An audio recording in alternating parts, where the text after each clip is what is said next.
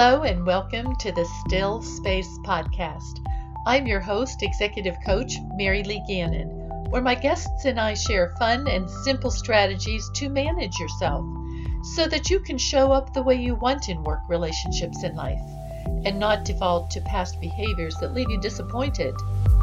The Still Space is where you learn to take an intentional moment to challenge habitual assumptions that hold you back with enlightened truths that boost your genius. We transform drama, resentment, doubt, unmet expectations, and self sabotage to executive presence, self control, deep sleep, healthy choices, and more connection with people who matter while it still matters. It's time. I invite you to subscribe to this podcast and get any of my free publications at my website, maryleegannon.com, where you can also learn more about working with me. Hi, this is Executive Coach Mary Lee Gannon, and this is episode number six of the Still Space podcast 10 Ways You Are Killing Your Executive Presence. Clients come to me because they want me to help them build their leadership efficacy and executive presence. And the truth is, most of you already have it. It's just clouded over with all of the messaging that you lay on top of it, the coverings that you put over your brilliance, those notes in your head that are telling you, I'm not good enough, I'm not smart enough, I'm not likable enough, I'm not like him, I'm not like her. And this just gets in the way. And so we have to unravel that. If you enter a room with 15 leaders, one of them will stand out to you. And I understand that you want that to be you. Of course you do. She will have an air of confidence that people notice. Others will stop talking and listen to him when he speaks. That person will have an overall mindful decorum that exudes the message, I belong here.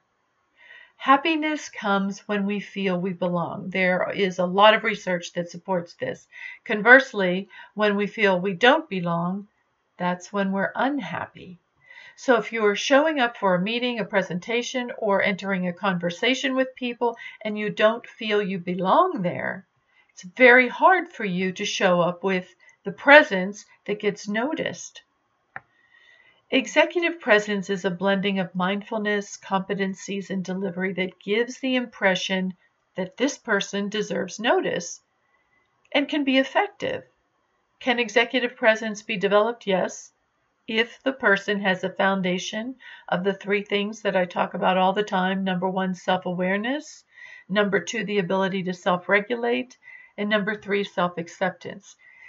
Mindfulness around executive presence takes very high emotional tel- intelligence in the area of self regulation because this is where that message in your head wants to insert itself in your behavior and say, oh, don't risk, don't reach out, don't speak up. You won't be received well. You won't fit in. You won't belong. We have to get rid of that. We have to unravel that. And that's what my clients and I work very heavily on so that you can show up as you authentically are and step into the place that is yours. So, what are those 10 ways that you're killing your executive presence? Because we start with not what you need to do, let's start with what we want you to stop doing. And number one you don't demonstrate an even temperament. Emotional leaders rarely advance because they can't be predicted. They're too emotional, and decisions made in the emotion phase are never solid and sound because you're making them from a position of fear, emotion. We want you to be in the thought phase. You know, the thoughts lead to emotions, lead to actions. We want you to be heavily in the thought phase, trusting your gut on what it feels like, but not acting out of a fearful emotion.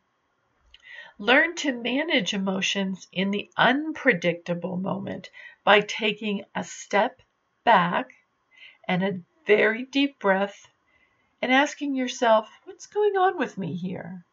You probably, my clients for sure, have heard me talk about the Pause Cafe. And that's where you P, take a very long pause, just a pause for a moment here. And A, ask yourself, what is going on with me? What am I focusing on here? Because if you can identify what it is that you're focusing on, now you have power over what is going on in your head and you can change the lens on what you're focusing on. If you know what that is before your emotions and the ego take over, don't be quick to give a biased opinion that may not be politically correct. That's an opinion from an emotional perspective. If you feel threatened, don't act out. Your insecurities will show. Allow yourself the space to pause and take that deep breath. And the pause is a very useful tool that also can draw attention to you, positive attention, that gives you a moment to center yourself. And then when you speak, people are interested. I'm sure you've heard people delivering a speech or in a conversation where they just stop. And then everybody is waiting to hear what it is they have to say. We work very heavily on speech cadence analysis. So, do you use the pause? Do you have varying tones? Do you have a good speech cadence? Very important as you're leading because this is part of your presence. Number two, you don't accept yourself with all your limitations. Most conflict, wars, bad behavior come from a need to be right. Think about that. Think about the last argument you had. Was it basically between people, one of whom needed to be right more than the other one needed to be right?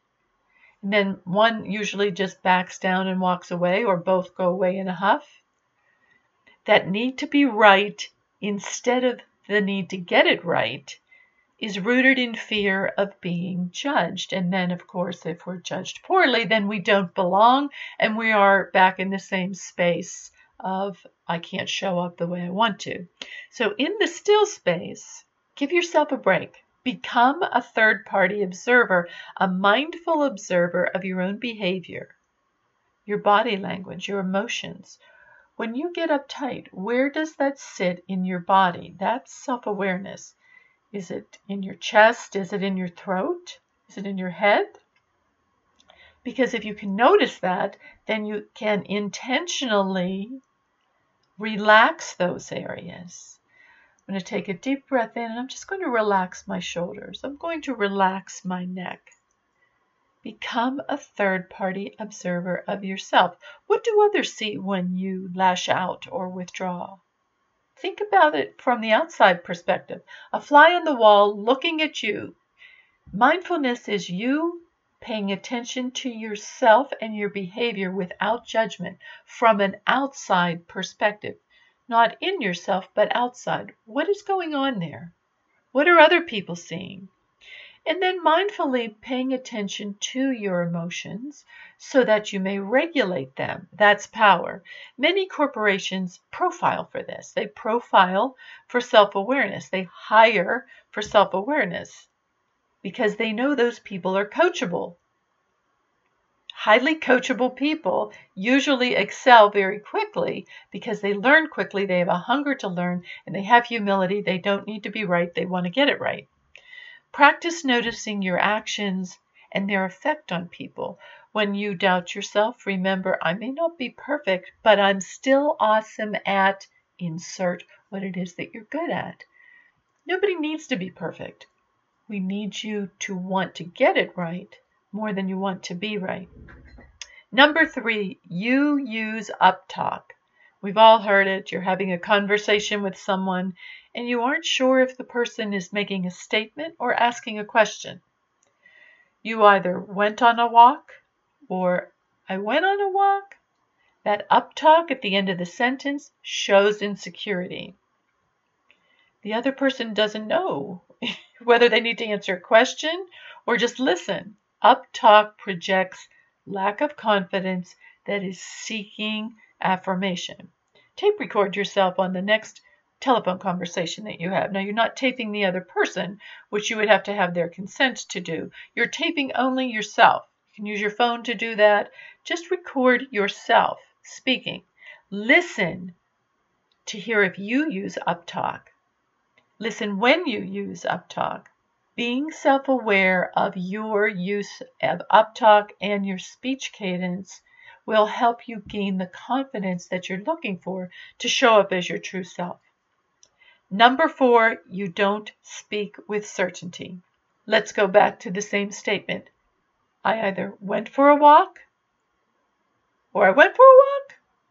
I went for a walk. I went for a walk. Watch a YouTube video of someone that you like giving a presentation. Could be a national leader, could be someone you are you just admire for their the way that they can command authority. Make a list of the traits you admire. The cadence, tone, body language, pauses, sincerity. Then use your cell phone again to record yourself having a conversation. Are you noticing the same things in yourself? All of this is building self awareness.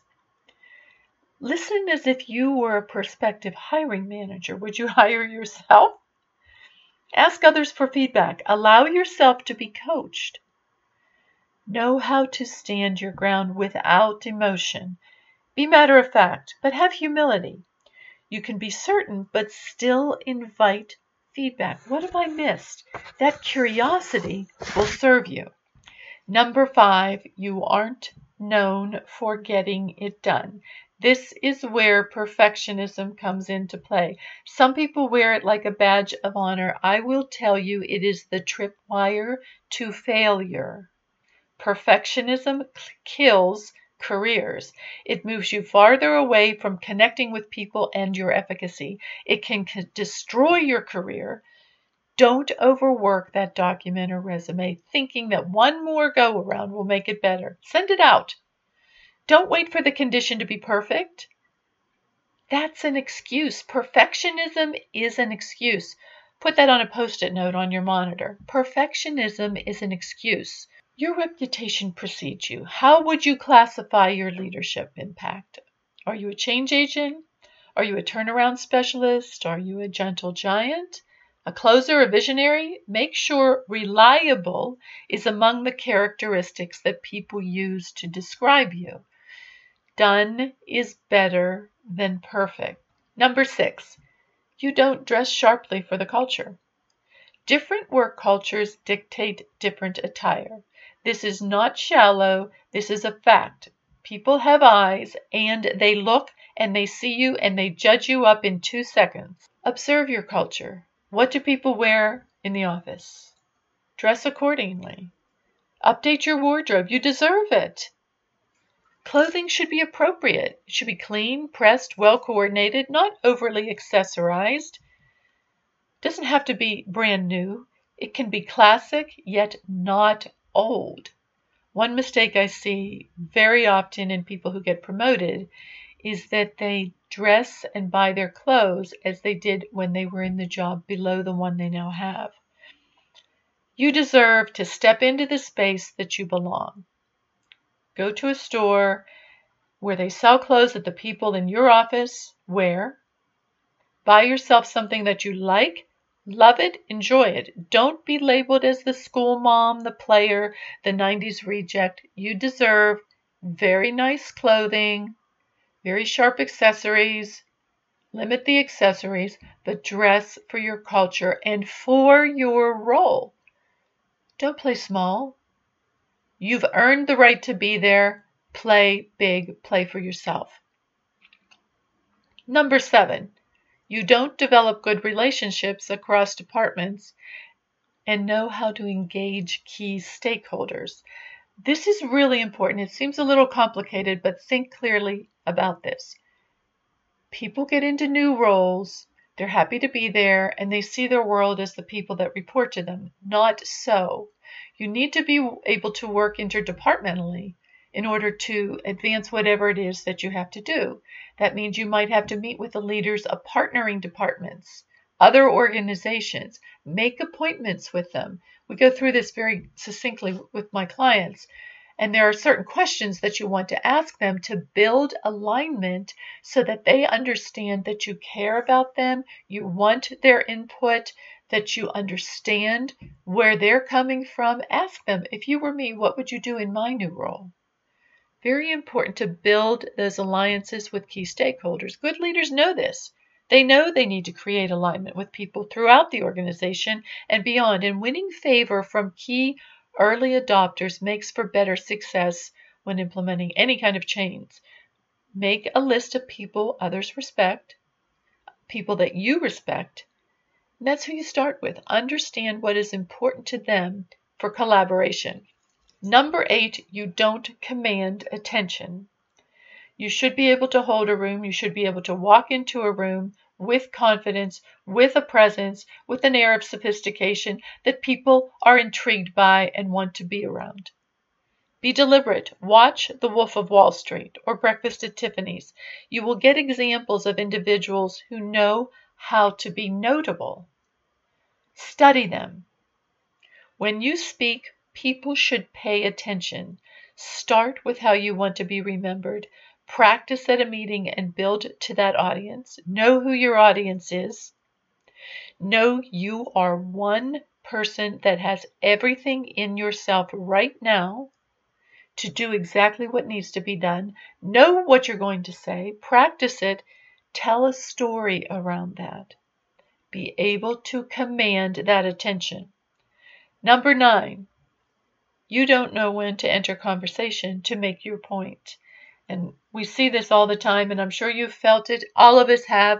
You're standing around in a conversation and you're wondering if you, you should contribute and what it is that you have to say, and if it's going to be important enough, or if you're going to look silly. There's the ego again flying in front of your eyes, telling you, oh, play small, play it safe. It's not really worth it to risk here. So just don't do anything. And then you leave feeling victimized, you know, or flawed right? Victimized or flawed. There's something wrong with me, or there's something wrong with them. There's nothing wrong with you, and there is nothing wrong with them. We want to position you to have the presence to step into that conversation and say something right or wrong, but say it. Say what's on your mind. Say what you think might bring value. Say what you're curious about. Getting into that conversation and making your point is who you are if you had nothing to offer, you wouldn't be paying attention to the conversation. Eye contact and deep listening are precursors for impeccable timing. Look people in the eye. They require you to set your internal messaging aside, that ego voice that's telling you, don't, don't risk. Set it aside and focus strictly on the other person. I call it being in the other person zone. You become curious to everything about them, listening and asking questions without voicing an opinion. You don't have to have an opinion. Just ask questions. Well, what's your biggest challenge right now? How are you dealing with that? You can't learn if you can't have humility. To have humility, you must be curious about yourself and about others. Generally, the last person in a group to speak has the most to say because they've listened the longest and the most. When you aren't posturing to make a point, you are able to weigh in from the 30,000 foot level and not posture yourself from the five foot perspective. We've all been at meetings when you know the person that has to be heard, they're always talking or saying something, and in the back of your mind, you're saying, Oh, would you please stop talking? That's not positioning yourself with executive presence. That's positioning yourself to be heard, which stereotypes you as a problem. Instead, instead, listen to what everybody has to say and then weigh in with a question that you might have that hasn't been asked or something that you've observed. Really very engaging behavior. Number 10, you don't anticipate challenges, or opportunities. Leaders must anticipate. You are in a position to see things that other people can't because of your brilliance. Nobody looks at the world the same way that you do. So you might see what you're working on now, you see what your team is working on, but it's your job as the leader to look out past that and know what's coming down the road. Where will this team be in a year? Where will the industry be within a year? Where will leadership within the company be within a year? And how will you have to adjust to that? That ability to anticipate challenges and the ability to anticipate opportunities then gives you a head start out of the gate against your competition. Really key point. So let's run through these again just to make sure we understand what they are. 10 ways you are killing your executive presence. One, you don't demonstrate an even temperament. Number two, you don't accept yourself with all your limitations. Number three, you use uptalk. Number four, you don't speak with certainty. Number five, you aren't known for getting it done. Number six, you don't dress sharply for the culture. Number seven, you don't develop good relationships across departments and know how to engage key stakeholders. Number eight, you don't command attention. Number nine, you don't know when to enter a conversation to make your point. And number 10, you don't anticipate challenges or opportunities.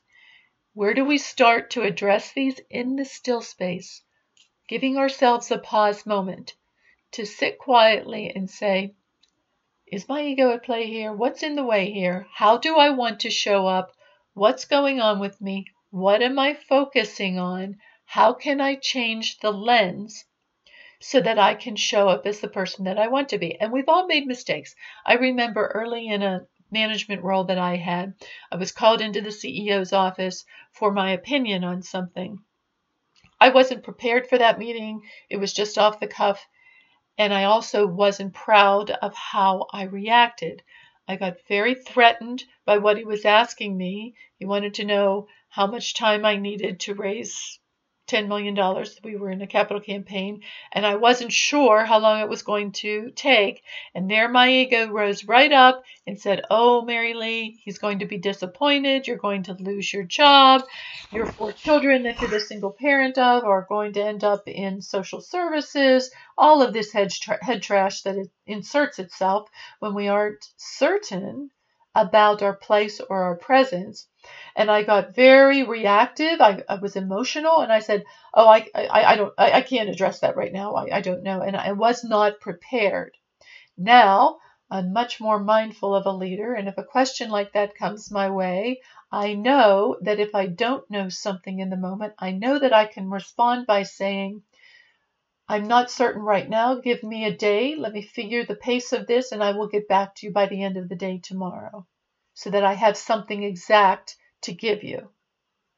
When we can do that, when we can take that moment for ourselves, when we can be the priority to ourselves first, that shows yourself and the other person that you have presence, that you have confidence, that you know who you are, that you know you belong where you are, and you don't show up outside of yourself with behaviors that you regret, with emotions that you don't want to feel.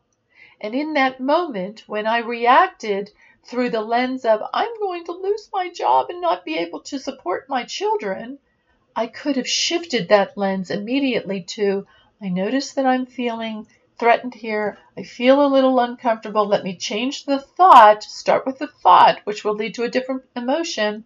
I'm going to change that thought to, of course, he is the leader of this $260 million operation. Of course, he wants to know what he can count on. He deserves that. He depends on me to give him that answer, and I want to give him a purposeful one. I just don't have it right now. I know that I can have it in a day, and that's what I'll tell him. And any sound leader is going to accept that. So be true to who you are. Don't let your ego hijack your good reason that need to be right, need to be perfect that I had in that moment robbed me of my executive pre- presence. It robbed me of my good reason. It robbed me of feeling good about what I am very capable of doing. Robbed me of who I am. Don't allow that. You control the thought that leads to the emotion that leads to your behavior. And we take command of that control in the still space. I very much enjoyed being with you today, and I'm wishing you thoughtful presence in the still space today. I'm glad you were with me today, and I invite you to subscribe to this podcast and get any of my free publications at my website, maryleegannon.com, where you can also learn more about working with me.